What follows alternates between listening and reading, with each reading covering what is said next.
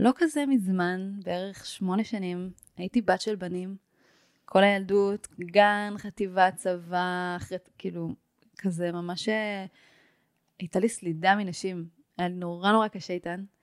אמ, בפועל אני חושבת שזה מתחיל ממש כשהייתי בזוגיות רעילה מאוד בחו"ל, כזה ניתקתי קשר עם כל מי שבארץ, והייתי אמ, ערה חצי למה שמתחולל, ואיכשהו, כאילו היה לי איזה שהם כוחות להפסיק לקחת גלולות, שלקחתי הרבה שנים, אה, כמעט עשור. ו... וכזה, כמו היום בדיעבד אני יודעת ממש לתאר את זה, שהיה כמו איזשהו חוצץ בלתי נראה ביני לבין הנשיות, ביני לבין הכוחות שלי, ביני לבין העוצמות שלי, וזה היה חלק ממה שהחזיק אותי בתוך הזוגיות הזאת.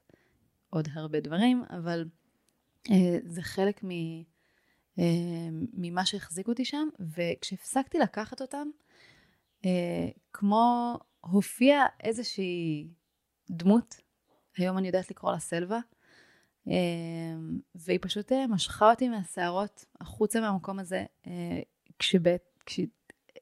כאילו התמלאתי בכוחות.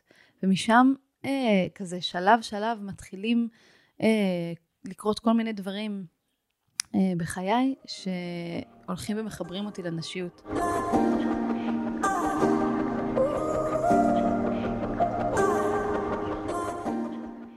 ברוכות הבאות לפודקאסט מאישה לאישה מעבירות את חוכמת השבט. בעולם העיר מבוסס תוצאות שמושתת על ערכים זכריים, אנחנו הנשים שמתפקדות על הרבה כובעים, בית, משפחה, עשייה עסקית, קל לנו ללכת לאיבוד, להתרחק מהטבע ומהקול האמיתי שלנו ולשכוח את עצמנו. פעם, אנחנו הנשים היינו נפגשות כמדי חודש באוהל האדום. שם היינו מתכנסות יחד, משתפות ומורידות מהלב שלנו את מה שיושב עלינו. שם היינו גם חולקות ידע ותובנות אחת עם השנייה, ונזכרות בעצמנו. החוכמה הזאת עברה מאישה לאישה, מסבתא לנכדה, מאימא לבת, עד ש... עם השנים, העולם התפתח וחוכמת השבט העתיקה הלכה ונעלמה. והיום, החוכמה והתובנות האלה כבר לא זמינות לנו. הבקשה שלי באמצעות הפודקאסט הזה היא להחזיר הרע ליושנה, לאחד את השבט הנשי, לאפשר לכל אישה ואישה להיתמך על ידי חוכמת השבט ולקבל את הרפואה, התובנות וההשראה מהשבט הנשי שלה.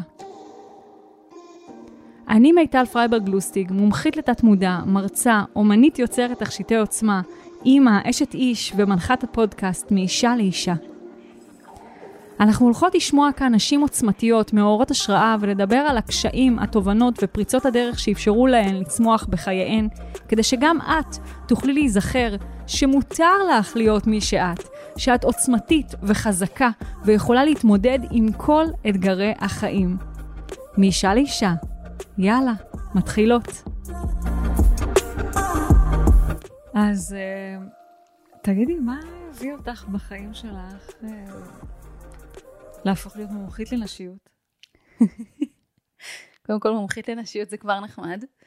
אמ, וואי, זאת, זאת שאלה מעולה להתחלה, אה, כי באמת עד אה, לא כזה מזמן, בערך שמונה שנים, הייתי בת של בנים. כל הילדות, גן, חטיבה, צבא, אחרי, כאילו, כזה ממש אה, הייתה לי סלידה מנשים. היה לי נורא נורא קשה איתן. אמ, בפועל אני חושבת שזה מתחיל ממש כשהייתי בזוגיות רעילה מאוד בחו"ל, כזה ניתקתי קשר עם כל מי שבארץ, והייתי ערה חצי למה שמתחולל, ואיכשהו, כאילו היה לי איזה שהם כוחות להפסיק לקחת גלולות, שלקחתי הרבה שנים, אה, כמעט עשור. ו... וכזה, כמו היום בדיעבד אני יודעת ממש לתאר את זה, שהיה כמו איזשהו חוצץ בלתי נראה ביני לבין הנשיות, ביני לבין הכוחות שלי, ביני לבין העוצמות שלי, וזה היה חלק ממה שהחזיק אותי בתוך הזוגיות הזאת. עוד הרבה דברים, אבל אה, זה חלק מ, ממה שהחזיק אותי שם, וכשהפסקתי לקחת אותם, אה, כמו הופיעה איזושהי דמות, היום אני יודעת לקרוא לה סלווה, אה, והיא פשוט אה, משכה אותי מהשערות החוצה מהמקום הזה, אה, כשבית, כש... כאילו התמלאתי בכוחות. ומשם אה, כזה שלב שלב מתחילים אה, לקרות כל מיני דברים אה, בחיי שהולכים ומחברים אותי לנשיות. בעצם זה גם עובר דרך המיניות, כי אחרי שיצאתי מהזוגיות הזאת, אה, שהיתי עוד איזשהו זמן, גרתי בארגנטינה, אה, חזרתי לארץ, התחלתי ללמוד רפואה סינית, נכנסתי לזוגיות שהייתה הרבה יותר בריאה. עדיין לא כמו שיש לי היום, אבל כזה הרבה הרבה יותר בריאה. ו, וכל הרגלי המיניות שלי היו כזה של מישהי עם כלולות. ו, אה, והבנתי שאני צריכה לעשות משהו. כי זה, זה כבר לא עובד. כאילו, אני צריכה למצוא איזושהי, איזשהו אמצעי הגנה.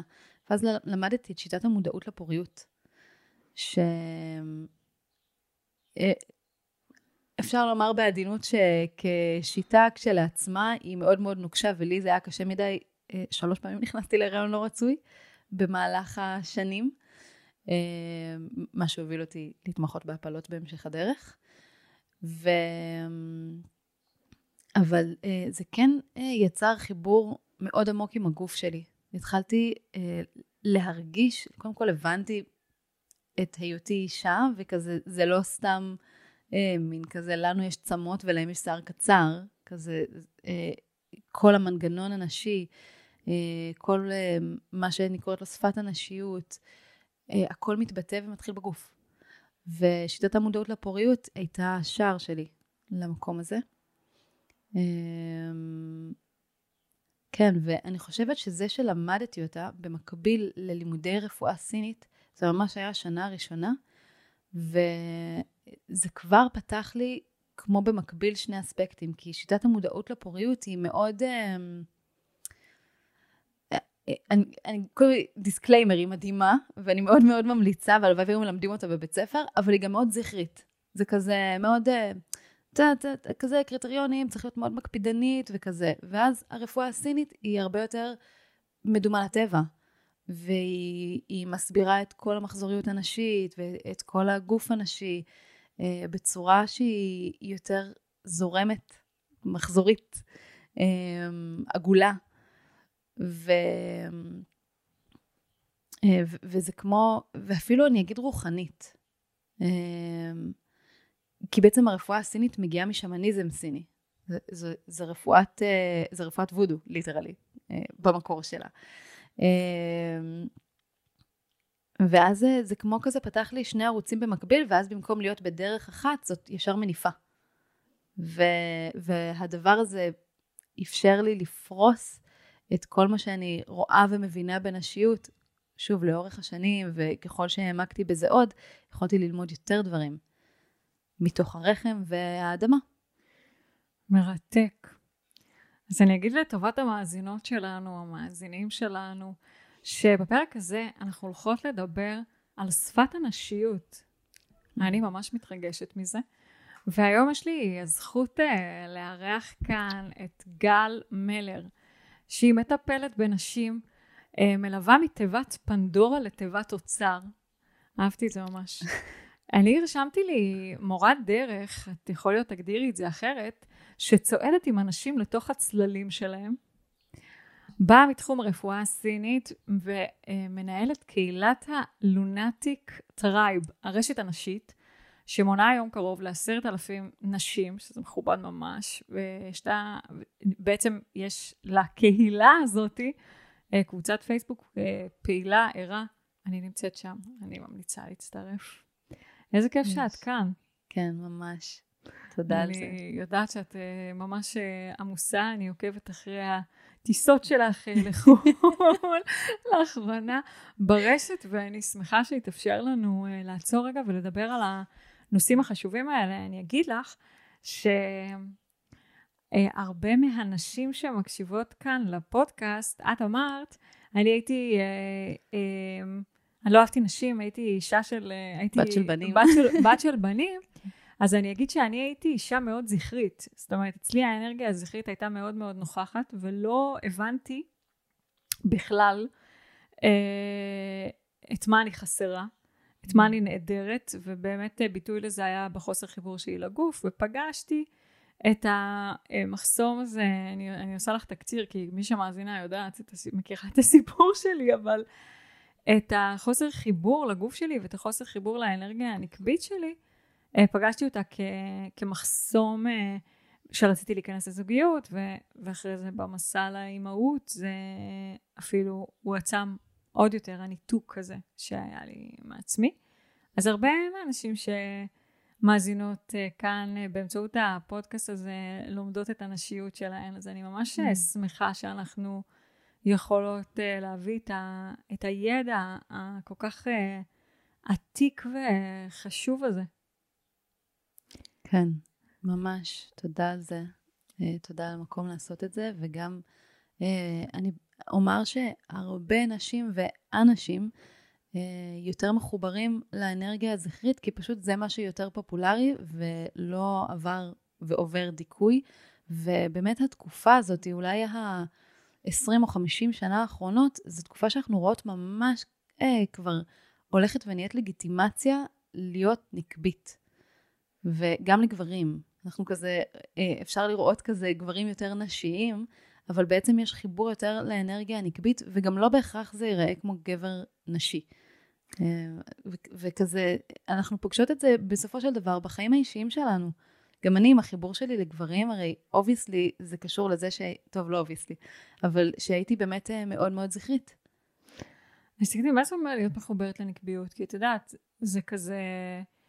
אה, לפעמים כמו להגיד, היי, תראי, זו חללית, היי, תראי, חייזר, כאילו, כשאין לך את זה, אז, אז, או לצורך העניין, או כשאת תופסת את זה כמשהו חלש, ויש, אני תפסתי בטח. נשיות כמשהו חלש, כמשהו דרמטי, כמשהו... אז, אז מה, זה, מה, מה זה אומר להיות מחוברת לנקביות, לשיטתך? וואי, זה מדהים, אני פשוט פתאום בזווית העין רואה עכביש ונזכרת בזה שדיברנו על הרשת. אה, יפה, שהיא עומדת פה. כן. הוא, היא, היא מעניין. עוזרת לנו לטוות את הרשת. וואו, מדהים. אמ, כן, אז אה, כזה כמו, עולים לי כל מיני דברים בהקשר של מה זה אומר להיות מחוברת אה, לנשיות או לנקביות. ואני אגיד שאחד הדברים שהם... כן, אפשר לפנות לזה מהרבה כיוונים. אחד הדברים שהם מאוד בולטים בעיניי זה הדואליות.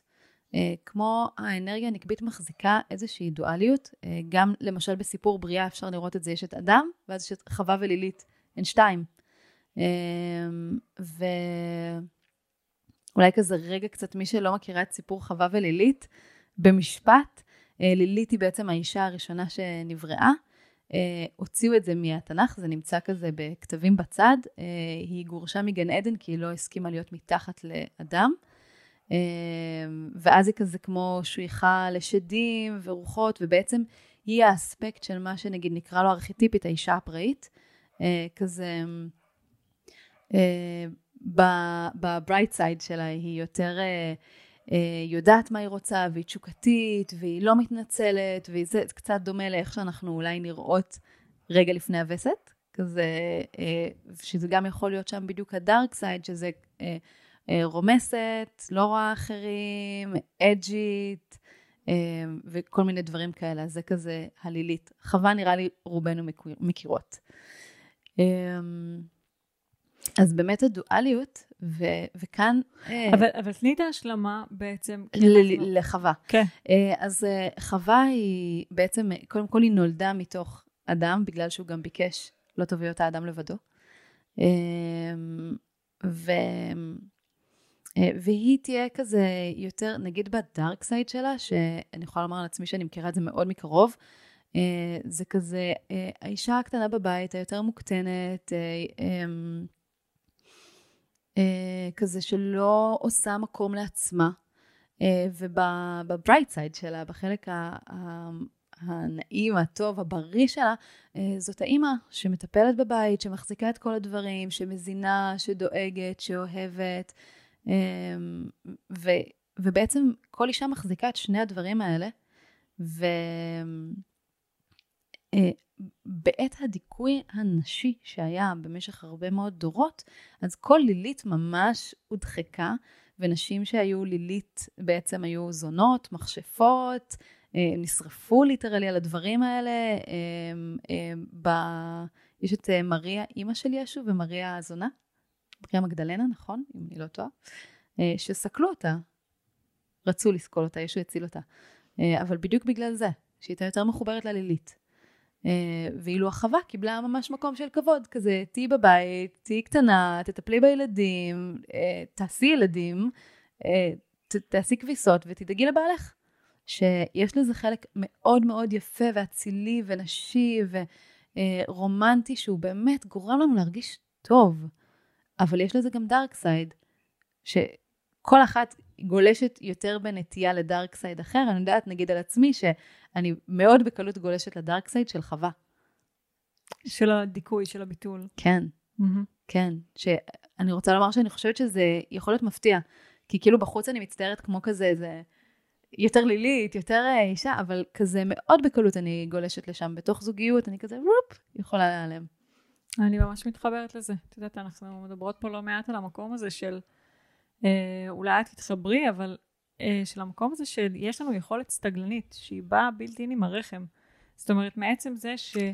שבביולוגיה שלנו יש לנו יכולת להפוך להיות אימהות, אז, אז מגיע עם זה איזשהו מנגנון הסתגלות ש, קל לו לגלוש להיות מנגנון ריצוי.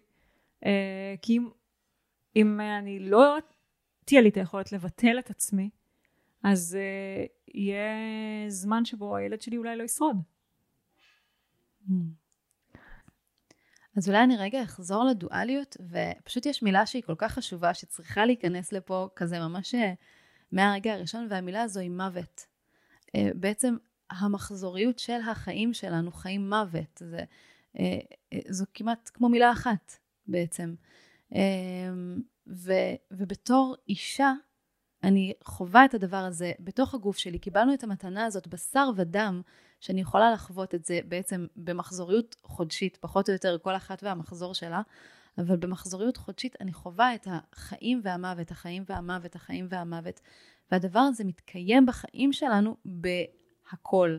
זה במערכות יחסים, זה אה, בגלים שלי אה, באהבה, בגלים ב, אה, בתוך ה, מה שאני עושה, היצירה שלי, העבודה שלי, כל הזמן יש מיטות בתוך, ה, בתוך החיים, ולידות מחודשות. ובעצם הדבר הזה בעיניי זה, זה ממש אה, הטייטל הגדול של הנקביות. אני מחייכת, כי אני פשוט רואה את ההמשכיות מהפרק שאני עורכת, שעומד לצאת ממש תכף. שבו ממש הנושא שלו הוא, הוא מוות. ואני כזה ניסיתי להגיש אותו בצורה רכה, אני מרגישה שאנחנו מעגלות אותו. זה מדהים בעיניי ההמשכיות שלה. תראי, הכבישה רצתה להגיע אלייך. היא, ממש, היא אצלך. היא באה אלייך. זה קטע, היא פה בשבילך. כן, הם, זה ממש... אה, הם אוהבים אותי. אוהבים, אוהבות. איזה קטע. אה, אז אני ממש, אה, אז אני ממש שמחה שהבאת את הנושא הזה לכאן. בואי באמת נדבר על, אה, על מה זה שפת הנשיות. אוקיי, okay. אז מעבר למוות. שאגב, כאילו, אני רואה אותך כזה עם הבטן והריון ולידה, כזה מה שמאוד מאוד מן הסתם מייחסים לנשים, כזה לידה ומוות. אה, אלו ממש שני דברים שאנחנו מחזיקות בתוך הגוף שלנו. אה, ותרבותית כזה קיבלנו הרבה הרבה יותר התייחסות וגלורי לגבי הלידה, אבל אה, המוות כזה כמו נדחק הצידה, קצת כמו הזקנה. אפשר גם לראות כזה ממש באוכלוסייה שלנו, איפה הזקנים נמצאים. כזה כמו דחקנו את כל החלק הזה, ואנחנו זוכות להחזיק את הדבר הזה בגוף שלנו. כבר אני אקשר את זה לשפת הנשיות. אה, רק אומר שאני חושבת שזאת ממש אמ, חלק מהשליחות שלנו, או התפקיד שלנו כנשים, לבשר לחברה, לאנושות, לילדים, לגברים, אה, לבנות הגדלות להיות נשים, את הבשורה ש, אה, שהזקנה והמוות הם חלק אינטגרלי מהחיים. זה לא כזה חיים ואז מוות. אלא זה חלק אינטגרלי, זה אחד שלם. ובעצם שפת הנשיות, איך שאני מסתכלת על זה, זה השפה שבה, ובכוונה אני קוראת לזה נשיות ולא נקביות, זה השפה שבה הגוף הנשי מדבר, או הנשיות מדברת דרך הגוף הנשי. כשהמקום שהכי הכי פשוט, קל, מובן לראות את זה, זה דרך המחזוריות שלנו. כמובן שיש עוד דרכים, אבל זה, אני כזה אזרוק שזה כזה קצת למתקדמות, שכבר בקשר עם הגוף שלהן, אה, ואז אה, כן, ממש פה החבישה שלנו. אה, אז באמת כזה לדבר עם הרחם, לדבר עם הפוט, להרגיש את השדיים, כל מיני, כאילו הגוף הוא כל כולו שפה בן זוגי הוא דן, שהוא גם מעביר תהליכים, יש לו משפט מדהים שהוא אומר, אני מקווה להעביר את זה נכון. אמ, רגש זה שפת ה... זה דרך של הנשמה לדבר דרך הגוף. שפת הנשמה לדבר דרך הגוף. אה, ו, ובאמת הגוף הנשי, ואני מחברת את זה להורמונים. אה, איך שאני מבינה את הדברים, הורמונים הם כמו, אני רואה אותם, התפר הזה שבין, אה, שבין החליפה, כמו אם היה לנו טוקסידו של שלושה חלקים כזה, אה, רוח, רגש, נפש, גוף, אה, ואז הורמונים כמו עושים את התפירה ביניהם, אה, שהם עוזרים לנו להעביר ממש אל תוך חומר את החוויה הרגשית והרוחנית שלנו, ואז מבטאים את זה דרך הגוף בכל מיני צורות, שזה שוב עוד דרך לדברים לחזור אלינו, כי כשאני לא שומעת או לא יודעת לפענח את מה שהנשמה שלי עוברת, את מה שקורה איתי רגשית, אני בטוחה שהרבה ממי שמאזינה עכשיו אה, יכולה לזהות כל מיני רגעים בחיים שרק בדיעבד היא הבינה שרגשית היא הייתה במצב מסוים, אה, או שפתאום, אני יודעת על עצמי שפתאום קלטתי שאני בנתק מכל העולם הרגשי שלי. שנים של נתק מהעולם הרגשי. אמ, שזה כמובן קשור לכל מה שחווינו בילדות. אה, ואז ההורמונים עוזרים לנו ממש כזה להכניס את זה לבשר, והגוף מביא לנו את זה בעוד דרך, שזו בעצם הנשמה מדברת אלינו. ו, אה, ו, וזכינו למערכת המטורפת הזאת והמדהימה, אה, שהיא הרחם והמחזוריות הנשית, וכזה כמו, אה, אני קוראת לזה המפקדות, אה, כל הבלוטות האנדוקריניות שבמוח ובשחלות, שעושות מחול מדהים כל חודש, זה כזה, לראות את זה, להבין את זה, זה פשוט, זה פסיכי, אנחנו קסם מהלך. וואו, אני אגיד שאני מאוד מתחברת למה שאת אומרת, ואני ממש רואה את זה דרך אגב, דרך התניא. אני קוראת עכשיו ספר של דוקטור יחיאל הררי. ש... נקרא לפרוץ את גבולות האישיות, והוא ממש אה, מדבר שם, ספר התניא ממש מדבר שם על המקום הזה שבעצם ה, אה, הנפש זה דבר שהוא כל כך אה, רחב, והדרך בעצם לצמצם את הנפש להתלבש בגוף זה הרגש. זאת אומרת, הרגש הוא ביטוי מדהים. של ה... של הנפש, וואי, זה חזק ברמות, זה, כאילו, את פשוט הבאת, זה מה שקראתי היום בבוקר, כאילו, זה מה שאני קוראת, זה בספר, כאילו. מדהים. זה, זה פשוט קוסמי, שאתה צורך איזשהו, כן. שאתה לומד משהו, אז איזשהו ידע שמבקש להתעורר, הוא, הוא יגיע מכל הכיוונים. נכון.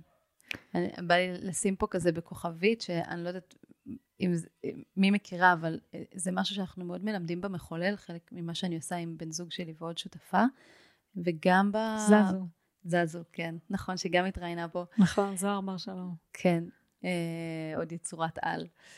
אה, אז באמת כזה, זה ממש חלק ממה שאנחנו מלמדים, איך לעבוד עם זה, כזה להיות שם בתקשורת, ובאמת גם אני בתוך ה... אה, במפגשים שלי, בין עם קבוצות או יחידות, אה, זה בדיוק כזה דרך הרגש לתקשר עם הנשמה. להבין כזה את, ה, את הנתיב שלי כאן. וזה חזק מאוד. אמרת, טוב, בואי נדבר עוד קצת על המחזוריות. בואי ניכנס כן. קצת יותר לעומק, מה אנחנו בעצם יכולות ללמוד. כי את, את אומרת, ונורא נורא חזק, אה, יש אה, איזשהו מקום כזה, אה, תנועה. גם אני הגעתי ממנה, התנועה הזאת של הניתוק, ובאמת אה, למדנו. אה, היא, יותר מדי זה שיפוטי, אבל אה, אוקיי, למדנו להישען על אה, עזרים חיצוניים כברירות מחדל. אני בתור ילדה שגילתה את המיניות שלה, עשו לי חץ לגלולות. מי שואל ומי בכלל מבין את ההשלכות של הדבר? אני לא ידעתי שאני סובלת ממיגרנות, שהשם ישמור, באמת שום כדור לא העביר, בכזאת שכיחות מאוד מאוד גבוהה, אה, של, הגלולות יש תרומה משמעותית, אולי אני אפילו אגיד מוחלטת, אני לא יודעת, להגיד, אני לא יודעת לבודד, סבבה? Mm-hmm. אני רק יודעת שכשבאומץ החלטתי שאני מוציאה את הדבר הזה מהחיים שלי, היו גם הרבה דברים שהלכו איתו. אבל בכלל, מי בכלל ידע את ההשלכות של הדבר? ומי בכלל אה, לקח אותי, את יודעת, כמו כזה, האוהל האדום, יופי, יש... אה, קיבלת מחזור, בואי נעשה לך טקס דם ונסביר לך לקראת מה את הולכת. וואו, הלוואי. הלוואי, היום זה כבר קורה, יש נשים שזוכות לזה, נשים צעירות שזוכות לזה. אמ, כן, באמת, אה, אני אגיד על אמצעי מניעה הורמונליים, לפני שנדבר כזה ממש על מחזוריות, שאני אה, חושבת, זה, זה מאוד חשוב, וזה אבן דרך אה, בפריצת הנשים לעצמאות, כי, כי זה מתחיל בעצמאות מינית בעצם. אמ, וכמו אה, שאומרת אחת המורות שלי, קרין קידר, אה, אין מחיר לשקט במיניות. אין לזה מחיר. ובאמת יש רגעים בחיים שזה פשוט מתאים. עכשיו, הכאב הגדול שלי זה חוסר האינפורמציה. אני קיבלתי גלולות לפני שאיבדתי את הבתולים. פשוט כי היה לי מחזור לא סדיר, אה, החליטו שבהמשך שחלות פוליציסטיות. אה, אף אחד מעולם לא הסביר לי שום השלכה של זה, פיזית, רגשית, רוחנית, כלום. פשוט קחי גלולות וכזה, זה יסדר לך את המחזור. בכלל לא הודיעו לי שזה מפסיק לי את המחזור בעצם. אמ, אז, אה, אז הדיסאינפורמציה, אה, או החוסר באינפורמציה, זה בעיניי הכאב הגדול, כי אני חושבת שהרפואה המערבית, אה, בהרבה אספקטים, שוב כזה גם הפלות נגיד זה משהו שאני עוסקת בו, אז היא נותנת לנו יד. וכשאנחנו יודעות ומשכילות להבין מה היא מציעה לנו, מה זה עולה לנו, מה זה נותן לנו, אה, ואני הולכת לשם אה, חכמה ויודעת ובהחלטה, ואני אומרת, אוקיי, כן, אני רוצה את העזרה הזאת, אני לוקחת את זה, אבל אני מבינה מה זה עושה, ואז אני גם ערה למה קורה בגוף שלי, ובודקת אם זה באמת מתאים לי, אה, ואת יודעת, גם יש כל מיני גלולות שונות, או מדבקות, או זריקות, יש כזה מלא צורות. אמ, ואישה, נערה, יכולה להיות בבקרה על הדבר הזה, אילו רק היו מסבירים לה מה זה באמת אומר. אמ, ולא רק נערה, כן? גלולות זה יכול לבוא בכל שלב בחיים. אמ, גם אחרי הריון לצורך העניין. אה, אני נורא מתחברת למה שאת אומרת. אני חושבת ש... טוב, יש לי לא מעט שיפוטיות על הרפואה המודרנית, את יודעת, אה. דן בן זוגי מלמד רפואת על, אנחנו לא נגד רפואה מודרנית, על אף העובדה שיש לנו שיפוטיות כלפיה, אבל אני יכולה להגיד מההתנסויות האישית שלי, אפרופו שאת מדברת על הפלות ועל המרחב של ההיריון, אמ, שאותי מאוד אה, אה, עצבן, טוב, אני אגיד את זה בסוגריים ונתקדם מזה, כן? אבל אותי מאוד עצבן שבאמת אה, אף אחד לא אפשר לי בחירה. זאת אומרת שאת לא מקבלת מידע, אז את לא יכולה לבחור. אז הבחירה שלי תמיד הייתה פשוט לא. כן. זאת אומרת, אוקיי, הבנתי אתכם, אבל, וזה כזה תמיד דחוף, דחוף, עכשיו, עכשיו, מהר, מהר, וכזה, זה לא מרגיע. כן, זה ו... כמו פוליטיקה, מנגנון הפחד כזה. כן, זה לא מרגיע. גם בהיריון הזה, היה לי פה מסע שהמליצו לי משהו, וגם בהיריון הקודם, שהמליצו לי משהו, והייתי צריכה, תחת באמת כאילו, תחת ההפחדה הזאת של את יכולה לאבד ואת בסיכון ו- וזה. הייתי צריכה לעמוד אה, חזק על המקום הזה של הרגליים על הקרקע, שזה לא אני מאמין שלי. אוקיי, אני מבינה שיש בעיה, אני אמצא את הדרך שלי לפתור אותה, אבל למה אתם לא נותנים לי יותר פרטים ביחס אליה? כן. בגלל שזה, זה הפתרון, היחידי, תלכי עם זה.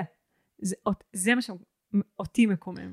חד משמעית, ממש, ובאמת, אה, אה, שוב, אני מאוד פוגשת את זה סביב ענייני רחם, בעיקר הפלח, לא רק, אה, ו, ואני חושבת שאינפורמציה אינפורמציה ראויה. גם אני, כשעברתי הפלות לצורך העניין בבית חולים וניסיתי לדבר עם הרופאים וגם ממש הבנתי מה אני אומרת, כאילו, אה, למדתי רפואה סינית באותו זמן, שאנחנו גם לומדים רפואה מערבית, אה, העמקתי כבר בנושא הנשיות, כאילו, לא הייתי כזה, אני לא יודעת מה זה רכב, כאילו, ממש ידעתי את הדברים לפרוטרוט, ופשוט לא היה עם מי לדבר.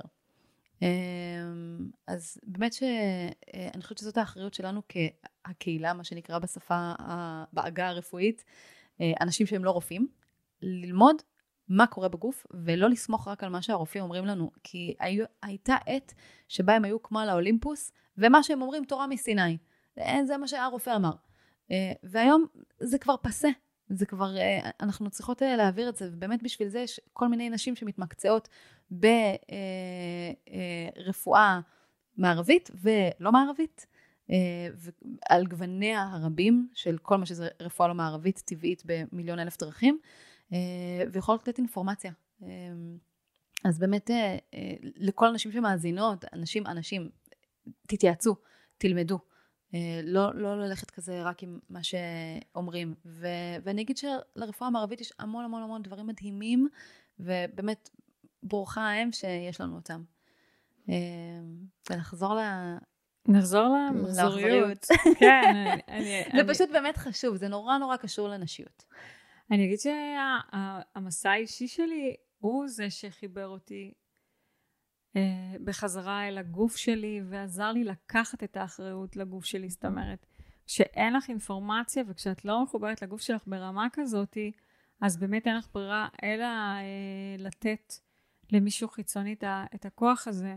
כי את פשוט לא סומכת על עצמך, אני לא סמכתי על עצמי. בול. אבל uh, ברגע, באמת, uh, החיים הובילו אותי, הוליכו אותי בדרך כזאת שהייתי בהיריון, לא יודעת, אה, שאני יודעת על זה, כן? הייתי בהיריון משהו כמו שמונה פעמים, ו... mm. או יותר, תשע.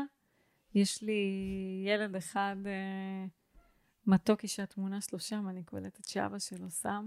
Mm.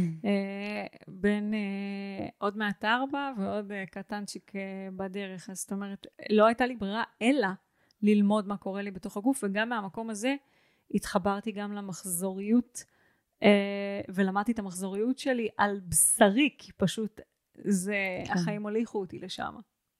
כן. אז בואי נדבר על זה. יאללה. אמ, אגב, אני רק אגיד שהייתה לך ברירה, ובחרת בללמוד. כן. כן. אה, אז, אז אמ, בואי נדבר על מחזוריות נשית קצת, מה... מה? אה, אני אתחיל בדיסקליימרים שהם חשובים בפני עצמם, הם דברים להיאמר. אה, לא כל הנשים אמ, מתמחזרות באותו מקצב, באותה צורה, באותו אופי, באותו אופן. זה לא רק שהדימום שלנו, רגע, נגיד כזה מחזור, זה הסייקל של כל החודש, אנחנו בעצם תמיד במחזור. אה, ווסת זה הזמן שבו אנחנו מדממות, או אה, זמן ירח. אה, וסת מלשון ויסות. אז, אז כל אישה מתמחזרת בצורה שונה. אנחנו, כמספר אנשים, מספר המחזורים השונים. ויותר מזה, כי גם ברגעים שונים בחיינו, אנחנו נראות אחרת, מרגישות אחרת, אה, ויש נשים אה, שהמחזורים שלהם יהיו במשך כל החיים כזה אותו דבר, חוץ מאולי רגעים מאוד מיוחדים. אה, לצורך העניין, אימא שלי היא כזה שעון שוויצרי, כזה בולה לזה, כזה מאוד, אני בטוחה שאם היא הייתה יודעת לדקויות כמו שאני היום יודעת, אז היא הייתה רואה כל מיני הבדלים, אבל בגדול כאילו ידעה תמיד איפה כל דבר נמצא, ויש נשים כאלה שהן כל החיים כזה אותו דבר. אמ, אותו דבר מבחינת ימים וכאלה, ברור שהן משתנות. אמ, יש כאלה שזה זז להן מאוד, אה, ופה אני אגיד על עצמי, כאילו לפעמים היו שנים שקיבלתי פעמיים או שלוש בשנה, אמ, היו תקופות שהיו לי מחזורים של 40 ימים, זה נע בין 20 ומשהו ל-40 ומשהו, והיום אני כזה נמצאת אה, באזור היציב של סביב ה-30, טיפה לפה, טיפה לשם. אבל, אבל אנחנו נעות בחיים שלנו וכל מיני דברים קורים, וגם הסינכרון שלנו ללבנה חלק מאיתנו אה, כן אה, מדממות ומבייצות איתה, חלק לא. אה, אורך המחזור, אני, אנחנו, כדי ללמוד את המחזוריות, אנחנו מדברות על מחזור של 28 ימים, שזה כזה כמו איזה אב טיפוס, אבל בפועל יש נשים שהן 21, 25, 38, וכן חשוב לי להגיד ש... אה, מישהי פה נמצאת וכזה, היא לא על ה-28 ומסונכרנת ללבנה וזה, אז אה, זה לא שאת מקולקלת או לא בסדר, אלא זה פשוט חלק מהטבע.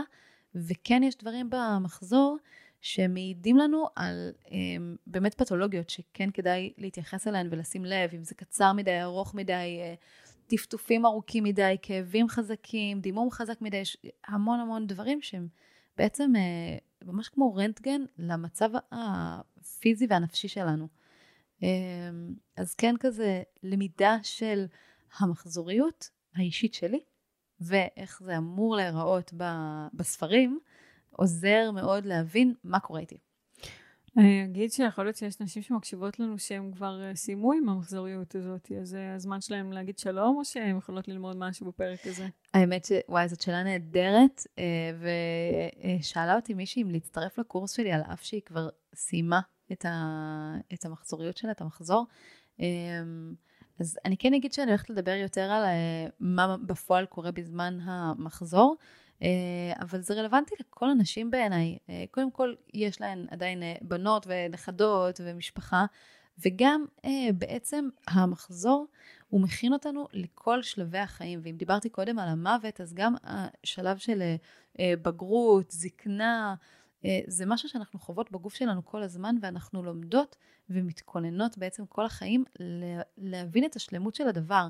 אה, ואני חושבת שזה דבר שהוא מאוד מאוד קריטי וחשוב בתוך התרבות שאנחנו גדלות אליה, אה, או, או גדלות בה, אה, ש... שהיא כזה התרבות המערבית, הזכרית, של להיות תמיד יפה ושמחה, תרבות האינסטגרם כזה, כאילו תמיד הכל סבבה אצלי, ותמיד כזה האור שלי מתוח ואני מרגישה נפלא, ובפועל זו לא האמת. ו...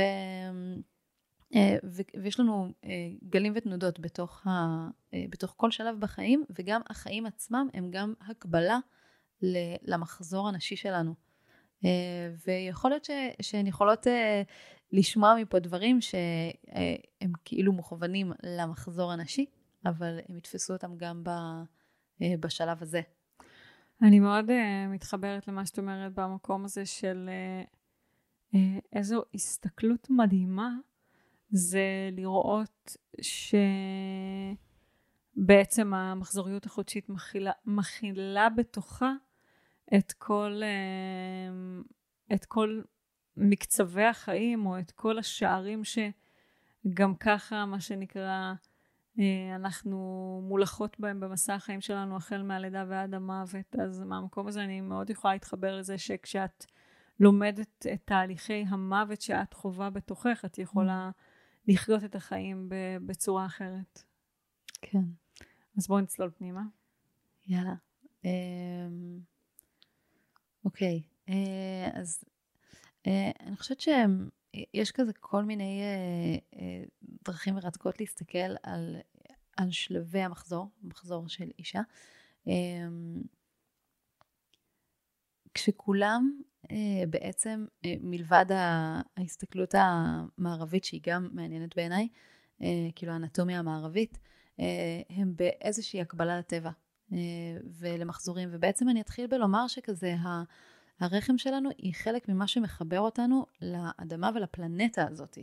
היא, היא נותנת לנו את האפשרות לחוות בתוכנו, להרגיש, להתחבר למה שקיים שם בחוץ, בזה שהיא ממש עונתית.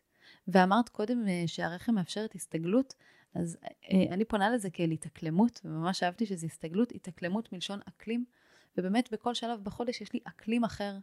אמ, אז אמ, תמיד אני בהתלבטות כזה, רגע, איך, אה, מאיזה פריזמה לפתוח את הנושא.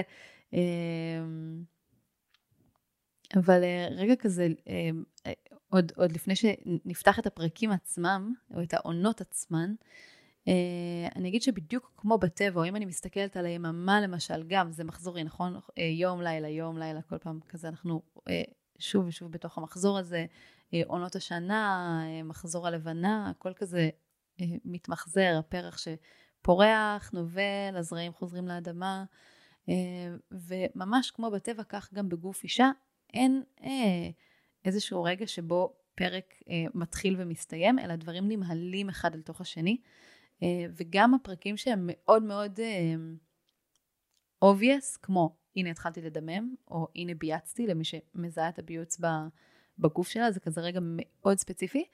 אה, גם שם יש הימעלות, כי אם אנחנו נכנסות למה באמת קורה, ומתי ממש מתחילה התנועה האנרגטית של כל דבר, ומתי היא מסתיימת, אנחנו רואות כל הזמן שכמו אה, ש... מתי מתחיל הלילה בדיוק? או מתי הבוקר מתחיל, כאילו, אין איזה רגע שבו אני אומרת, הנה. אבל אני כן יכולה לראות את הרגע שבו מהנקודה בה אני עומדת, השמש יוצאת מבין הערים, לצורך העניין בישראל זה מהערים.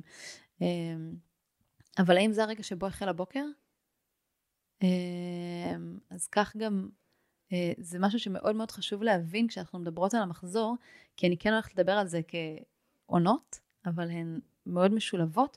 וגם עוד דבר שהוא מרתק להתבונן ו- ולזכור אותו לכל אורך הדרך, זה ההקשר של אה, עונה אחת לעונות הבאות. בעצם אה, אם זה סיפור שאני מספרת, אז מה שקרה בפרק הקודם רלוונטי למה קורה בפרק הבא ולפרק שאחריו. בין עונה לעונה יש קשר, קצת כמו שאם נסתכל בטבע, אני אראה את החיות מתכוננות אה, אה, ב... אה, בסתיו ומתחילות לאסוף כבר את האוכל שיהיה להם בחורף וזה שהם ישנו בחורף נותן להם אחרי זה את האנרגיה באביב לצאת ולחוות את הפוריות ולחוות את, ה, אה, את התקשורת עם העולם שבחוץ ואם החיה לא ישנה טוב בחורף או לא אגרה מספיק אוכל בסתיו, היא תשלם על זה את המחיר בעונה הבאה.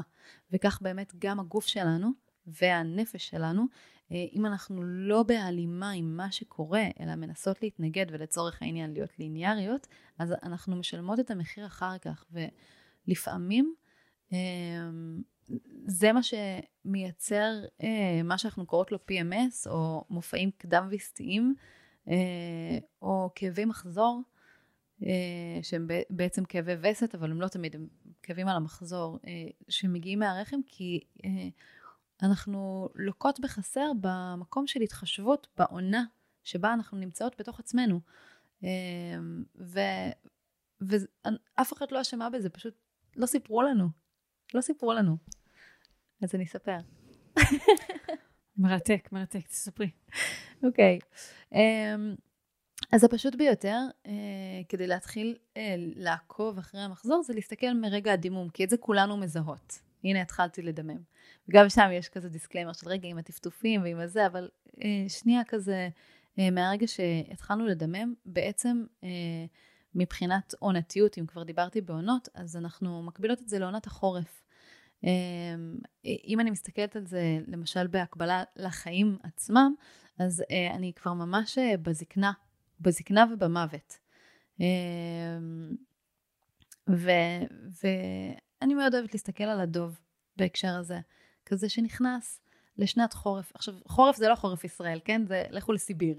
כזה יותר שלג קר, האגמים קפואים, המים עומדים. אין אוכל בחוץ, העצים מרומים, הכל כאילו, יש איזה מין סטילנס, איזשהו שקט. אה, כאילו אפשר כמו לשמוע אפילו את העלמות הלב. אה, או אם אני מקבילה את זה לזמני הירח, אז זה הזמן ש, אה, שבו אין ירח, אנחנו בעצם, טוב, אני לא יודעת מתי הפרק יצא, אבל אנחנו רגל אחרי ראש השנה, החגים היהודיים הם יושבים על אה, מופעי הלבנה, אה, אז ראש חודש בעצם, אה, זה הזמן שבו אין ירח בשמיים, המולד הלבנה. ויש איזשהו חושך.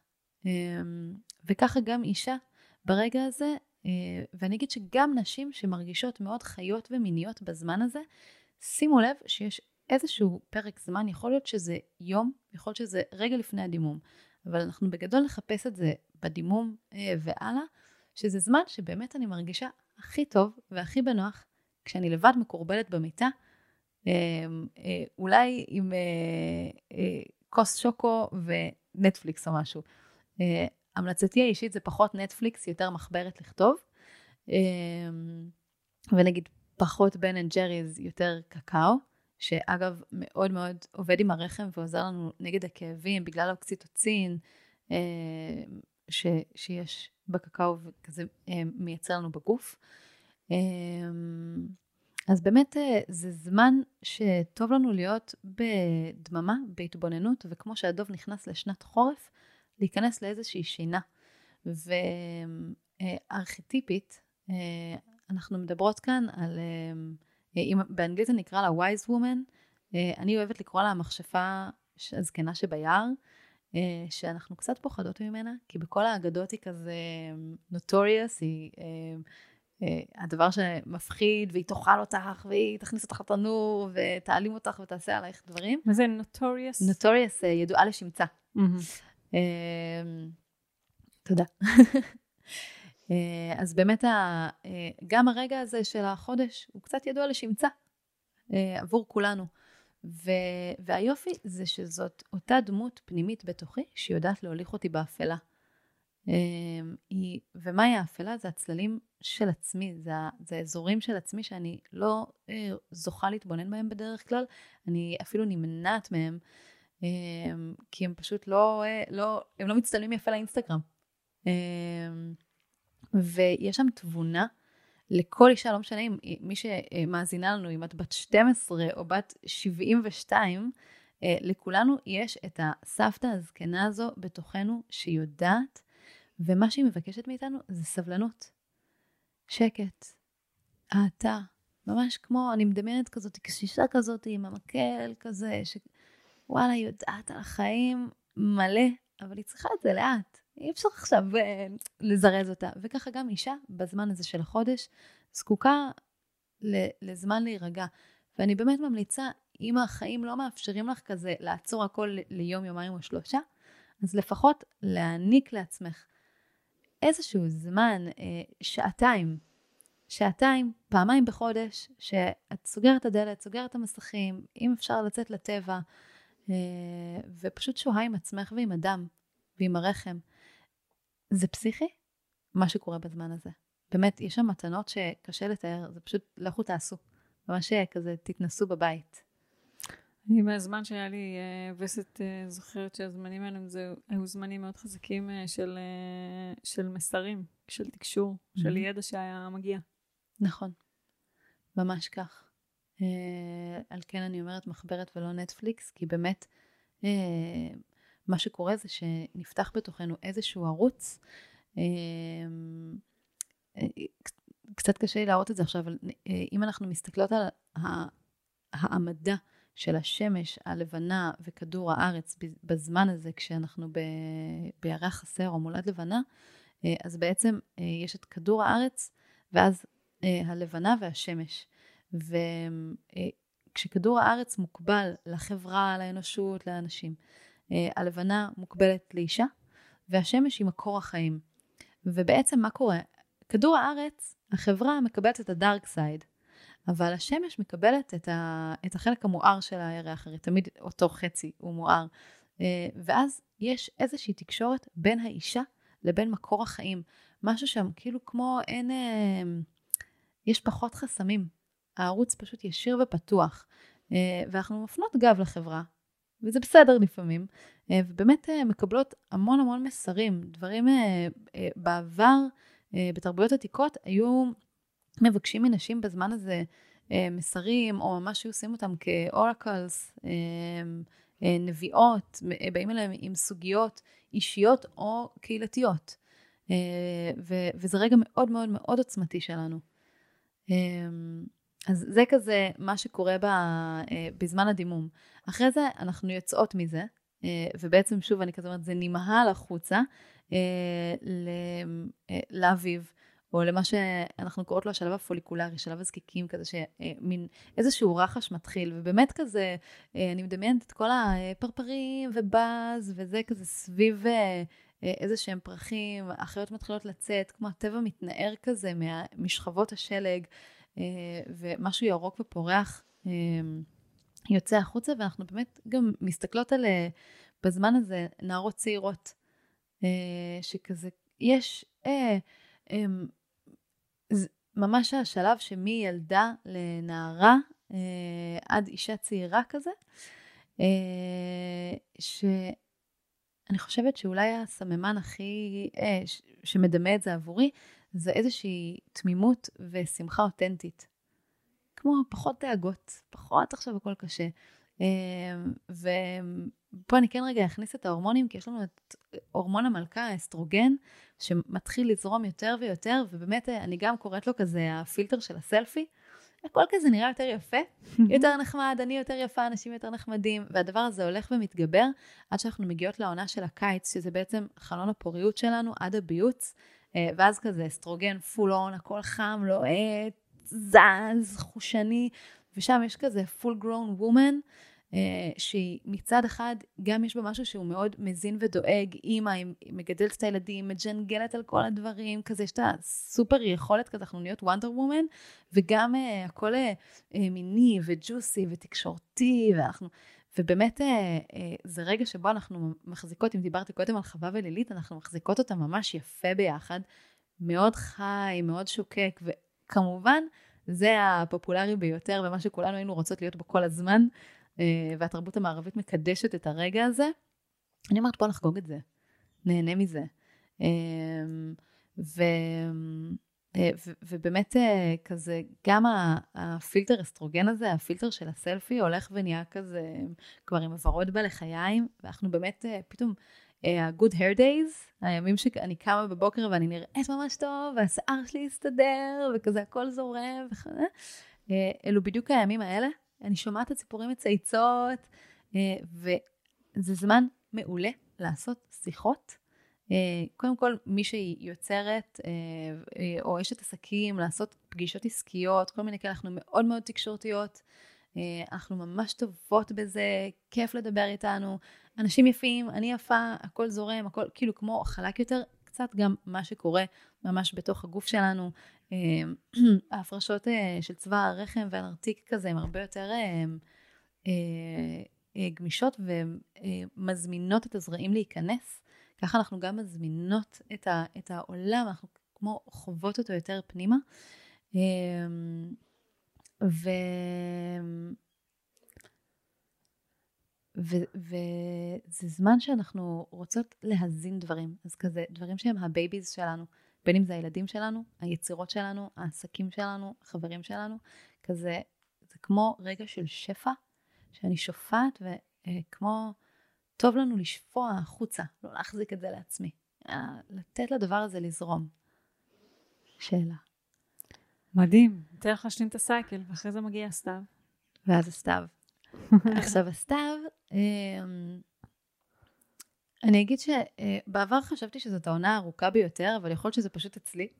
אה, ובאמת אה, לכל אישה אה, אורכי העונות הם שונים, אבל שזה אצלי או ב pattern, שכזה בעבר כזה הסתכלתי מאוד על ה pattern, ואז כזה יש לנו בעצם בין הביוץ לווסת כמעט שבועיים. אני כן אגיד שיש נשים שזה קצר יותר, ארוך יותר, אז דברים אחרים ארוכים יותר. וזה הרגע שבו אני באמת אומרת מה שאמרתי קודם, שהשפעת ה... העונות הקודמות על העונה הזאתי, זה הכי תאכלי את התבשיל שבישלת. אם לא היית בה, אה, במקצב הטבעי שהגוף מבקשת ממך, את פה הולכת אולי לסבול.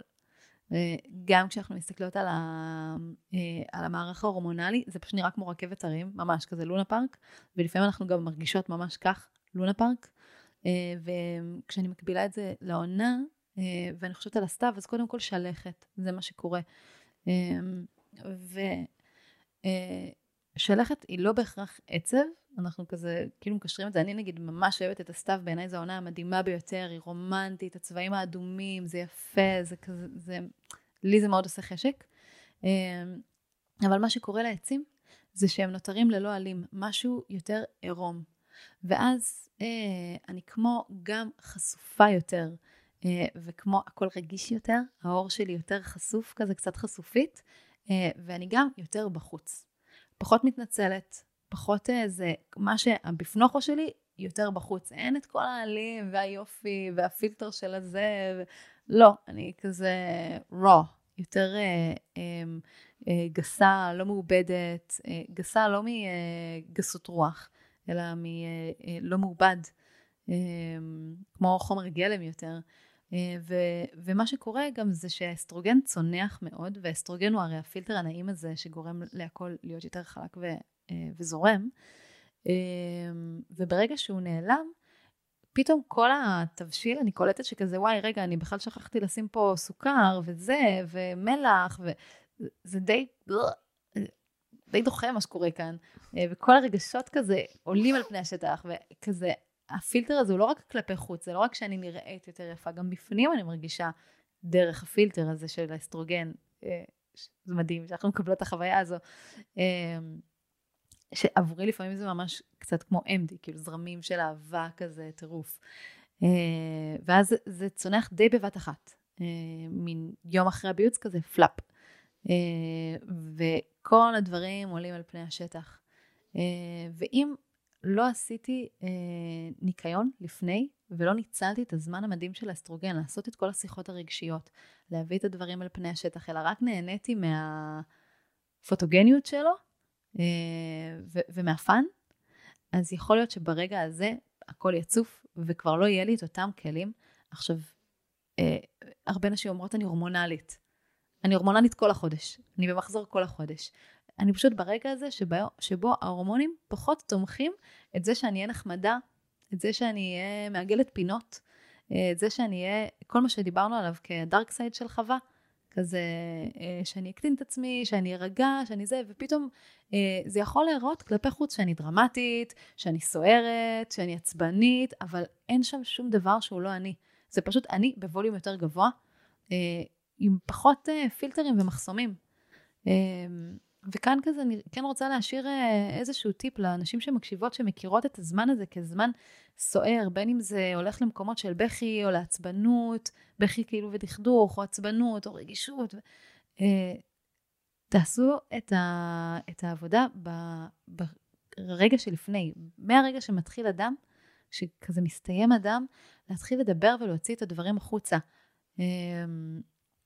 אה, זה, זה פשוט משפר את כל החוויה הרגשית של המופע הקדם ויסטי. מה שנקרא בעצם בין הביוץ לווסת. אני נורא מתחברת למה שאת uh, מביאה לכאן. Uh, יצא לי ככה באמת גם כן להסתכל uh, או לקרוא ספר של רפואה סינית שבאמת מדבר על המקום הזה של גם ההשפעה של העונות הקודמות וגם uh, בואי באמת מהסתכלות על, על עצמי, על הסייקל שלי, על המחשבות שאני אה, הייתי חושבת בזמן הווסת אה, על המקומות אה, בחיים שלי שבהם כמו שאת אומרת יש זמנים שבהם אנחנו מוכנות להסתגל ויש זמנים שבהם כמו כזה מקבלות עזרה מקבלות תמיכה הורמונלית. אני רואה את זה ממה שאת מביאה כאן שההורמונים זה כמו גלים כאלה של אנרגיה שכמו מעצימים את הרגשות, אה, ממקום שכשאני קשובה לזה, זה עוזר לי לשים גבולות במקומות שבהם אולי אני לא מצליחה לשים גבולות בעונות אחרות, ואולי זה לא הזמן לשים את הגבול בקיץ, אולי הזמן לשים את הגבול הזה בחורף, אה, או בשלב הזה. זאת אומרת, יש איזשהו מקום כזה, שאני מתחילה להכיר את הסייקל שלי, ואני לא מגיעה שיפוטית לשמה, שאני פשוט יכולה לרתום את כוחות הטבע כדי לארגן לעצמי את החיים. ממש, בול. בול כך, וגם אני אוסיף על זה שדיברנו על זה קצת קודם אה, בפרק הזה, אה, שההורמונים הם השפה של הנשמה. הם בעצם, הרגשות זה השפה של הנשמה, וההורמונים זה מה שקושר את זה אל תוך הגוף. אה, וממש אהבתי שאמרת שאנחנו מקבלות עזרה ותמיכה, זה באמת מהיוניברס, זה אה, אה, מהנשמה הקולקטיבית שכולנו חלקים ממנה. ו, והאישה היא פועמת עם האדמה. אנחנו באמת בעזרת או בזכות הרחם, יש לנו את האפשרות לפעום עם הפלנטה הזאת שהיא גם מחוברת לשאר הכוכבים. אמ, ו- וככה אנחנו מקבלות את התמיכה של כל הטבע ושל הנשמה שלנו והקולקטיבית דרך ההורמונים.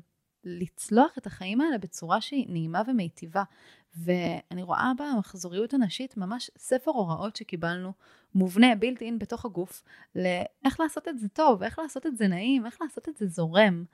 ובאמת לא לימדו אותנו לדבר את השפה הזאת, ושוב אני חוזרת למה שאני קוראת לו שפת הנשיות, אמ, שזה בדיוק הלימוד הזה של אותה שפה שהגוף שלנו מדבר במילא. זה קורה במילא, העונות קורות במילא, הימים מתחלפים במילא. אנחנו רק צריכות ללמוד לדבר את השפה הזאת, הוא כל הזמן מדבר אלינו, כל הזמן. אה, וכזה, זה כמו האלף-בית. המחזוריות הנשית היא כזה א'-ב', היא התחלה של זה. את יודעת, בתחילת הדרך שלי כמורת דרך, או כמנטורית להגשמה עצמית, לא מעט היו באות אליי נשים, אנשים, נשים, mm-hmm. גברים, עם אה, איזשהו, את יודעת, מקום כזה של לוסט בחיים, מקום שאני אבודה. רק תגידי לי מה לעשות, רק תגידי לי מה לעשות. ו... ו... זה לקח לי זמן לגלות בעצמי, אבל ברגע שגיליתי את זה, הבנתי שהגוף שלנו הוא מצפן. אם אני רוצה כן. לדעת מה לעשות, זה לא מישהו חיצוני שיגיד לי מה לעשות. זה בצורה הפשטנית ביותר, אם אני אפנה את תשומת הלב לגוף שלי, אני אראה שכשאני מרגישה קיבוץ יש משהו שהוא לא נכון לי, כשאני מרגישה התרחבות יש משהו שהוא נכון לי, וב... וכמו שאת אומרת, באמת לנו כנשים יש היכרות אפילו הרבה יותר מעמיקה.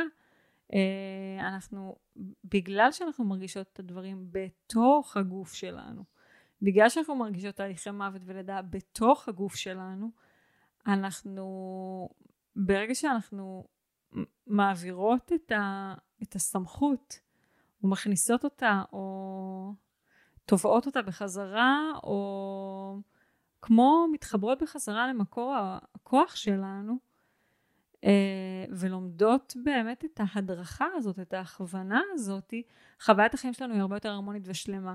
זאת אומרת, ברגע שאני התחברתי והתחלתי להבין שיש מחשבות שאני חושבת בזמן קבוע בחודש, שיש את ההפרשה ההורמונלית הזאת, שיש את הרגשות שאני מרגישה, שיש את הזמן שבו אני רוצה להיות בפנים ויש את הזמן שבו אני רוצה להיות בחוץ. ברגע שהפסקתי להילחם בזה ופשוט לקחתי את הלוח של האירועים שלי העסקיים ושיבצתי אותו ביומן לפי הלוח ההורמונלי שלי, הרבה הרבה מלחמה השתחררה לי מהחיים, כאילו כמו אספתי את האנרגיה שלי בחזרה לתוכי. כן, וואו, זה מדהים. אה, ממש מדהים שעשית אה, את הצד הזה. אה, והדבר האחרון שאמרת, לקחת את הלוח שנה ואת המשימות, את הדברים שלי, ולהתאים את זה ללוח ההורמונלי שלי, לתנועה ההורמונלית שלי, באמת, אמ, או, או אני יכולה להגיד הורמונלית, כן? או ארכיטיפית, מחזורית, עונתית. אמ, זה ממש אחד מהדברים שהופכים את החיים ליותר הרמוניים. אני צועדת בחיים בצורה הרבה יותר נעימה והרמונית, אה, וגם, אני אגיד שיש אה, דברים בחיים שכזה, אין לנו ברירה, הם, הם נקבעים, לא יודעת, אה, מחר חברה ממש טובה שלי מתחתנת, ווואלה, אני לא בדיוק בזמן שלה לצאת ולצמוח, ואני עוד מנגנת לה בחתונה, ו... אה, אבל אה, אני מזהה איפה אני נמצאת במחזור, ויש לי כבר כלים שאני מכירה מעצמי, אה, איך לבוא למקום הזה, וכן להיות ב... גם במיטב שלי, וגם שזה ייטיב איתי, ולא ייקח ממני. כי באמת יש אירועים שכזה... אה, חלקנו עצמאיות ויכולות לנהל הרבה מהלו"ז שלנו, וחלקנו לא עצמאיות ולא יכולות לנהל כזאת אה, אה, כמות אה, או, או כאלה אחוזים מהלו"ז. אה, ואז באמת כשאנחנו מכירות את עצמנו, אנחנו יודעות איך להיערך גם לרגעים האלה. אה, וגם, אה, וגם אני רוצה להתייחס למה שאמרת לגוף כמצפן. Uh, וכזה, לומר קודם כל שבקבוצות שלי שאני מלמדת, אני קוראת לזה מצופן למצפן, כי זה באמת מרגיש שיש צופן, שאנחנו לא יודעות אותו, וכשאנחנו לומדות אותו, זה הופך להיות מצפן, זה בדיוק מה שאמרת. הגוף אומר לי כל הזמן מה ואיך, וזאת פשוט הדרכה שאני מקבלת, והיא הכי פשוטה, והיא פה, איתי, כל הזמן. אמ, וגם במחולל, אה, ששם זה כן לנשים וגברים, וכזה בא לי רגע כן לתת כזה איזה כוכבית לפחות על גברים, שבן אה, זוג שלי באמת לפני, אה, בווסת האחרונה שלי, הוא ממש היה מתוסכל ומקנא בזה שיש לי את הדבר הזה. אמ, ו... ואני אגיד שאומנם לגברים עוד לא מצאו איזשהו מחזור כזה כמו שלנו וזה, אבל אה, רגשות, הורמונים, כל הדברים שאנחנו מדברות עליהם, אה, זה קורה גם אצלם וגם עבורם כמובן הגוף הוא מצפן. אה, וזה פחות עובד עם מערכת מופלאה ומדהימה כמו שלנו יש הרחם. אה, אבל גם שם, גם אצל גברים, הגוף, בעזרת הרגשות במיוחד, זה מצפן. אה, ואז כזה, אה, אני זוכה בחיי גם ללמד כזה דר, את הנשים דרך העולם של נשיות, ואנשים דרך עולם הרגשות, להפוך את הגוף למצפן. וזה מדהים כי זה, זה אינסטנט. כמו שאמרת, אה, כשאני מתרחבת או מתרווחת ונוח לי, אז כזה, וואי, יש פה משהו שהוא טוב, אפילו אם הוא מפחיד לי את הצורה, והכי לא בא לי. אה, אבל, אה, ואם אני מתכווצת, יכול להיות שזה כאילו הדבר הכי נכון by the book, וכולם אומרים לי שזה הכי נכון, אבל כולי כאילו לא נושמת בתוך זה, אז הגוף ממש אומר, כאילו, אני לא נושמת. אני, זה לא הדרך שאני אמורה ללכת בה. מעניין אותי, אנחנו כבר ככה לא מעט זמן כאן, אבל אני כן רוצה לשאול, נחתור לסיום. דיברנו על עונות השנה, ואני uh, הייתי רוצה לדבר בעוד כמה מילים uh, על מתי קורה המוות הזה. מה זה המוות הזה שאנחנו חוות בתוכנו? אוקיי. Okay. אמ, אז קודם כל, אה, הוא מיוצג ממש אה, במשהו פיזי, אה, שהוא נקרא גופיף הצהוב, אתם יכולות לעשות על זה גוגל, זה בעצם השארית של הביצית מהביוץ. זה כמו, יש לי עוד תיאור מדהים שאני לא אספר את כולו עכשיו, אבל כזה כמו הנסיכה שהיא הביצית פושטת את השמלה, היא מבינה שלא מגיע נסיך הפעם לצורך העניין להפריה, אה, וממשיכה לדרכה. ואז השמלה הזאתי, זה אותו גופיף צהוב, שמה שהוא עושה, זה בעצם בין, אה, בין הביוץ לווסת, אה, הוא עוזר לנו להחזיק פרוגסטרון יותר גבוה, מה שעוזר לרירית הרחם להישאר בפנים. היא פחות מתעבה כבר בשלב הזה, ההתעבות קורית בעצם מתחילת הדימום, שזה בדיוק ההימעלות הזו. ואז אחרי בערך כשבועיים, אה, הגופיף הזה מת, הוא מסיים את חייו. אה, וברגע שהוא מת ונושר, או מצטמק, אה, המערך ההורמונלי שלנו מייצר פחות פרוגסטרון, וזה גורם לנשירה של הרירית. אז קודם כל יש לנו ממש פיזית איזושהי מיטה קטנה בתוך הגוף, שהיא קורית כזה שנייה לפני שמתחיל הדימום. כשאני אומרת שנייה לפני, כן, זה יכול להיות יממה לפני, לצורך העניין, או שעות כל אחת אה, והמערכת שלה. אה, ו, ובעצם בזמן הזה של הדימום, אני גם יכולה, אם אני מקבילה את זה לעצות החיים, להקביל את זה אה, לזקנה, אבל אני גם אה, אוהבת, יכולה להקביל את זה למוות. ובאמת, אם דיברתי קודם על שנת הדוב, שינה זה הסטייט שלנו הכי יומיומי וקרוב למוות. אם אנחנו בעצם, סקאלה של בין אני חיה וערה, לאני מתה ללא נשמה. כשאני ישנה, חלק מהנשמה שלי נודד החוצה מהגוף. אה, גם יש מצבי עילפון לצורך העניין, כן, אובדן הכרה, אה, שזה יושב על, על אותה קשת, או מוות קליני, עוד יותר קרוב למוות. אה, אז הזמן הזה שבו אנחנו מדממות, אה, זה הזמן שהוא בעצם חוויית מוות. עכשיו, אני לא יודעת איך זה להיות מתה, כי כשאנחנו בחיים אנחנו לא זוכרים את החוויה של המוות, אבל אני כן מעריכה שיש איזשהו דמיון למה שקורה לאישה כשהיא בווסת. אה, ועוד יותר אני אגיד שכשאני אה, מלווה נשים בהפלה, אז יש את הרגע של ההפלה הפעילה, שבעצם זאת ממש הזמן שבו יוצא התוכן ההריוני. אה, זה יכול להיות שמונה שעות, זה יכול להיות כמה שבועות. אה, ו, וגם הזמן הזה אה, הוא בעצם ממש חוויית המוות בתוך הגוף. מפוצץ את המוח, מה שאת אומרת, קודם כל לי ברמה האישית אני אגיד, שהמוח לא מבין כשאני חוויתי את ההפלה הראשונה שלי, על פניו את אומרת, בסדר, יאללה, שמונה שבועות היה בתוכי משהו. העצב והכאב שחוויתי הם היו הפתעה כזאת גמורה עבורי, שהמוח השיפוטי שלי אמר, מה, אבל זה בסך הכל שמונה שבועות, מה כבר קרה? כמה את צריכה להתאבל על שמונה שבועות? ו...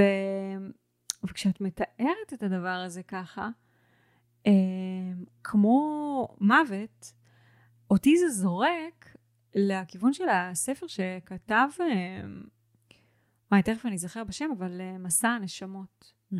כן. ניוטון. אה, כן, כן, תכף. זה סדרת ספרים אפילו. כן, ושמה זה איש מקצוע, פסיכיאטר, פסיכואנליט, אל תתפסו אותי במילה, זה ספר שאני ממליצה עליו בחום, אבל זה, זה, זה תלוי כאילו, זה עניין של טיימינג, להיפתח לידע הזה.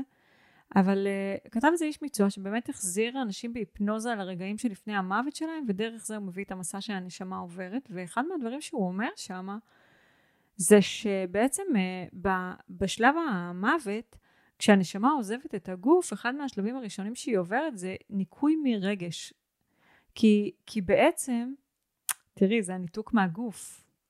Mm-hmm. הרגשות הם בתוך הגוף, ולוקח זמן עד שאתה מתנתק מהגוף. זה כמו שיכול להיות בן אדם שאיבד את הרגל, מרגיש את הרגל שלו, יש לו כאבי פנטום. כן.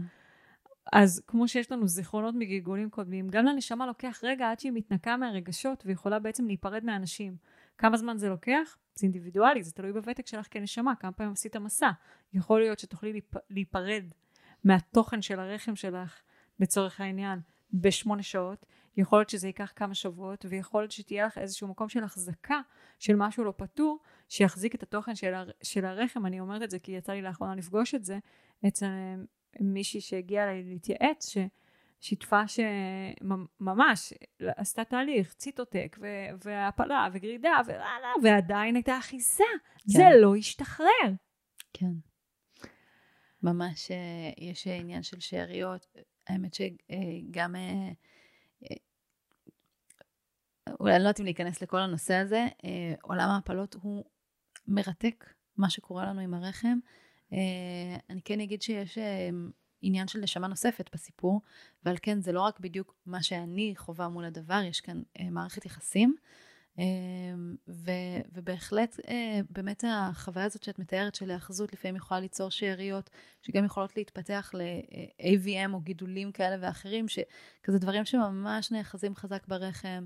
אה, ציטוטקים שלא עובדים, גרדות שלא עובדות, אה, יש המון המון סיפורים. הרחם שלנו מאוד חכמה.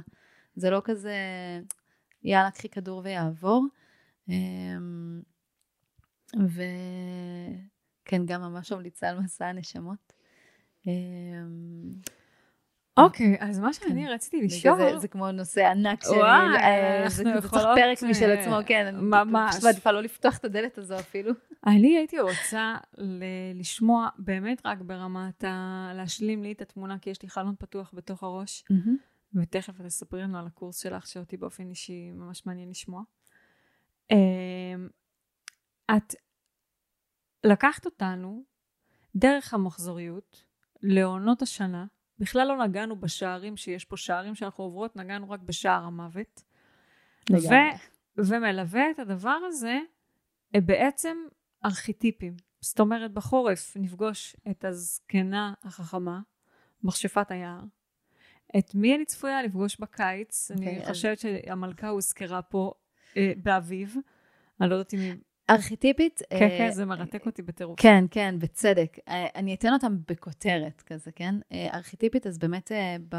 תני משפט אחד לגבי מי שלא שמע את הפרק עם אמבר, שאנחנו מדברות על ארכיטיפים, מה זה אומר? מה זה ארכיטיפים? כן. זה כמו, זה בעצם חלקי נפש קולקטיביים שכולנו חולקים, זה משהו שיונג השתית, יונג זה כזה האסכולה המקבילה לפרויד. של פרויד, כן. האמת, ההופכי שלו. את, כאילו ממש... מדברים אה, עליו כממשיך דרכו, אבל אוקיי. מעניין, כאילו מבחינתי זה כזה כמו האסכולות הנגדיות. אמ, אה, אוקיי, אני לא אכנס למה זה פרויד וזה, אבל... אה, אז בעצם יונג הכניס את הדבר הזה שנקרא ארכיטיפ, שזה כמו איזושהי דמות של הנפש שיש אותה לכולנו, כמו אם בהתחלה דיברתי על חווה ולילית. משהו שיש בכולנו זה ארכיטיפ, ארכיטיפ חווה וארכיטיפ לילית. אמ, אצל גברים, אה, המלך, הלוחם, אה, האביון, אה, יש את שלושת המריות, גם כזה שאנחנו מכירות, זה הכל דברים שהם דמויות שקיימות בתוכנו. אז, אז כשאני אומרת ארכיטיפ, זה בעצם החלק הזה של עצמי שאני חווה באותה עת. אז יש את המכשפה הזקנה של היער, או ה-wise woman, שהיא באמת מגיעה בדימום. אחריה אמ, יש אה, את מה שנקרא בתולה, אבל בתולה היא לא מישהי שלא קיימה יחסי מין, אלא אה, בעצם המשמעות העתיקה של המילה בתולה, מיידן, זאת אה, אישה שאינה שייכת לגבר. זאת אומרת, מישהי ששייכת לעצמה, ו... ויש שם את אלמנט החופש והתנועה, ובאמת נעורים, כזה, גם ארכיטיפ הנערה. אה, אחר כך אה, זאת תהיה האם, the mother, אה, או מה שאני קוראת לה full grown woman, שזו באמת אישה שהיא גם מחזיקה כזה את כל החיים ואת הבית, והיא מג'נגלת, והיא יכולה לעשות מלא דברים בו זמנית ולהחזיק כל מיני מערכות יחסים, וגם יש לה את האספקט המזין, והיא גם מאוד מינית, מאוד שופעת, היא מאוד יודעת את עצמה ומרגישה, כאילו, זה כזה ממש אה, full grown woman. אישה בשלה. כן, אישה בשלה. אה, כמו פרי בשל. ש... כן, אני מרגישה, אולי זה רק בתוכי, אבל אני מרגישה שהרבה אנחנו עושות הפרדה שם, שזה או פעם פטל, שהיא מינית וזה, או שהיא אישה בבית, בעצם או שהיא חווה או שהיא לילית. ופה היא מחזיקה את שני הדברים האלה ממש בהרמוניה. אה, ואז מי שמגיע אחרי זה, זה ה-wild woman. האישה הפראית, או אה, גם כזה באינטרפרטציה, אני יכולה לקרוא לזה מכשפה, אה, למרות שאני שמה את המכשפה הזקנה ביער. אה, אבל זאת בעצם האישה הפראית שהיא לא מתנצלת, היא לא מפולטרת, היא לא מתביישת, היא מביאה את עצמה loud and clear החוצה. אמ, ו, ואני אגיד שאם לא נהיה בפחד מהדבר הזה, אה, יהיה שם הרבה פחות סבל, כי הסבל של, ה, של החלק הזה בחודש נוצר מעצם ההתנגדות שלנו לפרא. אמ, וגם מהבלבול הזה שבין פרא למופרע. כאילו היא מופרעת, צריך להרגיע אותה, צריך להכניס אותה לאיזה מכוך ולנקות לה את הכפות רגליים. אה, כשהיא בפועל רוצה לטפס על עצים ולא לסרק את השיער שלה. אמ, אז זה, זה החלק ש, שיוצא מאיתנו יותר בזמן הזה. מרתק, מדהים, אני חייבת להגיד. אוקיי, אנחנו ממש קרובות לסיום. פתחת במשהו ונשאר לי כזה חלון פתוח בתוך הראש. אמרת, ותודה, אה, אני אגיד, אה, לאל ש... או לאלה שהמסע שלך הוליך אותך בדרך שהוא הוליך אותך, כי אם הוא לא היה מוליך אותך בדרך הזאת, אנחנו לא היינו נהנות uh, מהידע המדהים הזה שעובר דרכך, שהוא כל כך נחוץ uh, לקיום שלנו. Uh, אבל אמרת, הייתי uh, בת של בנים, והייתי במערכת יחסים הרסנית, ואז באה סלבה? סלווה. סלווה? מי זאת סלווה?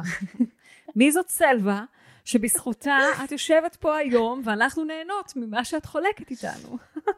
אוקיי, okay, uh, אני אגיד שקודם uh, כל זה, אני חושבת פעם ראשונה שאני חושפת אותה ככה ב, uh, בחוץ. Uh, וגם uh, uh, כאילו המקום שבו היא חשופה לעולם זה זה שבחרתי אותה בתור די.ג'יי ניים, כזה זה השם במה שלי. Uh, סלווה היא... Uh, אני חושבת במילה שהכי אה, פשוט אה, להביא וכזה מובן, ההדרכה שלי, אה, או האישה הפראית שלי. המשמעות של המילה סלווה זה, זה ג'ונגל בספרדית. והיא כמו, אם דיברתי על, ה, על ארכיטיפ האישה הפראית, הלא מתנצלת, לא כזה מאוד יודעת את עצמה, היא זו. שחיה בתוכי, איתי, אני נעזרת בה המון, היא מאוד מאוד נוכחת ביום יום שלי. אה, ולקח אה, שנים שאני אזהה אותה, יבין אותה, כזה ממש אבין ש... אמ, אה, זה, זה מאוד מבלבל, זה מרגיש כאילו כמעט זו הייתה ספיריט שאני עובדת איתה, אבל זה בעצם איזשהו אמ, משהו שהוא יותר שלי. מדהים, מרתק, ממש. אבל יפה לך שקלטת אותה. רצתה לבוא כנראה. לגמרי. אני מאוד, אה, אני מאוד אה, מתחברת, מתחברת למקום הזה של אה, להקשיב, להקשיב להדרכה שלנו, ובאמת לתת לה להוביל אותנו, או כזה לעבוד איתה ביחד. להראות את הדרך. היא מראה את הדרך והיא נותנת כוח. ולפעמים אני גם ממש משחררת לה, קחי תעשי, אני לא יודעת. אז אמ, אני רוצה ככה לשאול אותך, אני, אני אעשה סיכום לטובת המאזינות שלנו, שהן מאוד אוהבות שמסכמים להן. בטח. מסכמות להן.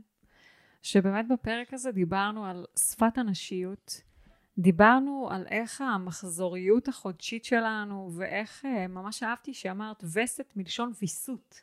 זאת אומרת, יש בזמן הזה בחודש משהו שמווסת אותנו ומתחיל איזושהי תנועה מסוימת, שאנחנו קשובות לתנועה הזאת, שאנחנו קשובות אה, לקולות בתוכנו, שאנחנו קשובות לדי נמאס לי, שאנחנו קשובות לקולות האלה ואנחנו לא מתעלמות מהם ואנחנו אה, רותמות את הגלים ההורמונליים, את התנועה הרגשית ומאפשרות את הפירוק שמתבקש מאיתנו כשמגיע הזמן שלנו לפרוח ולשגשג, אז אנחנו הרבה יותר בעוצמה שלנו, וכשמגיע הזמן שלנו להתקלף שוב, אנחנו הרבה יותר בשלום עם המקום הזה של הקילוף, ובאופן כללי, חיבור למחזוריות שלנו מביא לחיים שלנו הרבה יותר הרמוניה, ומאפשר לנו כנשים להתנהל הרבה יותר בחוכמה בכל אספקט בחיים שלנו, בתוך הבית ומחוץ לבית, ו- ויש פה באמת אה, איזושהי חוכמה עתיקה של ריפוי. יש לך על היד אה, קעקוע של נחש. נכון, שניים. שניים. שניים שהופכים לאחד. אז אה, אני אגיד שאני יודעת שהנחש אה, מביא איתו המון המון ידע, הוא זוחל על, על הגחון שלו, הוא זוחל על האדמה. והוא סופח ומביא הרבה הרבה ידע, וגם הוא הסמל של הרפואה, של הריפוי. אה, ו- ויש אה, בחיבור הזה ל- לרחם שלנו ובחיבור הזה לגוף שלנו, מקום שמזכיר, מעורר, וממש יכול לאפשר לנו להשתמש בדמויות שחיות בתוכנו, אה, וכדי להתגלם ולצעוד במסע החיים הזה. אלו היו 30 שניות, אני מאוד אוהבת את הזכרי שלך. וואו, ביג לייק. ממש. אני רוצה לשים על זה רק נקודה אחת, אה, שדיברנו על המחזוריות החודשית, אבל אה, כמו ללבנה ולטבע ולהכול, יש כל מיני מחזורים.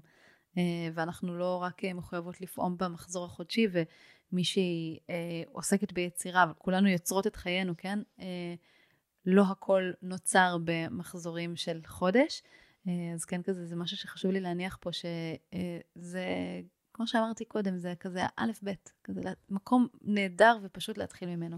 והנה היא פתחה כוכבית שאנחנו רוצות להקליט עוד 80 פרקים בפודקאסט, רק בשביל לדבר גם על המחזוריות היומית, כי יש גם מחזוריות יומית. שנתית ורגשית. כן. ממש. אז בואי תספרי לנו. איך אפשר ללמוד ממך? כי אם אה, מי שמאזינה לנו בדיוק כמוני מסיימת את הפרק הזה, תראי, קשה לי לשבת מרוב שזה מעניין אותי ברמה שאני לא יכולה להסביר במילים. אז אם מי שמסיימת את ההאזנה לפרק הזה אומרת כזה, אני רוצה עוד, אני חייבת עוד, אני חייבת עוד, עכשיו, עכשיו אני חייבת עוד, אני רוצה עוד. קודם כל תגידי איפה אפשר לשמוע יום אחד, ואז תספרי על הקורס שלך ומתי הוא נפתח. אוקיי. אמ, אה, אפשר למצוא אותי בפייסבוק, בפרופיל שלי, גל מלר. אה, אני גם נמצאת מן הסתם ברשת הנשית, ב Lunatic Tribe, אה, ומעלה לשם לפעמים כל מיני דברים. מתחילה בצעדי תינוק עם האינסטגרם, בעזרת האם אני כזה אהיה יותר נוכחת בפלטפורמה הזו. אנחנו, ו... אנחנו נשים כישורים. נשים פה כישורים. כן. ו... אה, ומבחינת אה, לבוא לעשות איתי איזושהי דרך, אה, אז קודם כל באחת על אחת בקליניקה כל מיני עניינים של נשיות, של נפש, רגש, בין אם זה ממש פיזי בגוף או לא מורגש בתוך הגוף. וכמובן, כל מה שקשור להפלות, בין אם זה הפלה שקורית עכשיו, או עיבוד של הפלה שהייתה. אחת לאיזושהי תקופה אני גם מוציאה סדנה או מעגל לנשים שעברו הפלה, ויש לי את הקבוצה שנקראת שפת הנשיות, שבאמת פתחנו ממש עכשיו מחזור, והמחזור הבא יצא באביב.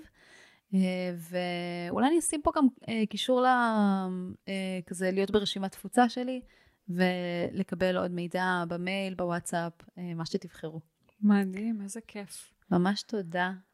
תודה, תודה אה, על הפודקאסט ועל השיחה הזאת, אה, ותודה לכל מי שהאזינה והייתה איתנו, ושמעו את כל הדרך. איזה כיף. גל מלר, המון תודה שבאת לפה, והבאת את הידע הנחוץ ומשנה חיים הזה. ותודה למי שהייתה איתנו. אני רוצה אה, להזמין אתכם לשתף את הפרק החשוב הזה. אני מזמינה אתכם כל פרק לשתף את הפרק החשוב הזה. את הפרק הזה אני מזמינה לשתף אפילו יותר ממה שאני מזמינה את שאר הפרקים האחרים לשתף, כי, כי באמת ש...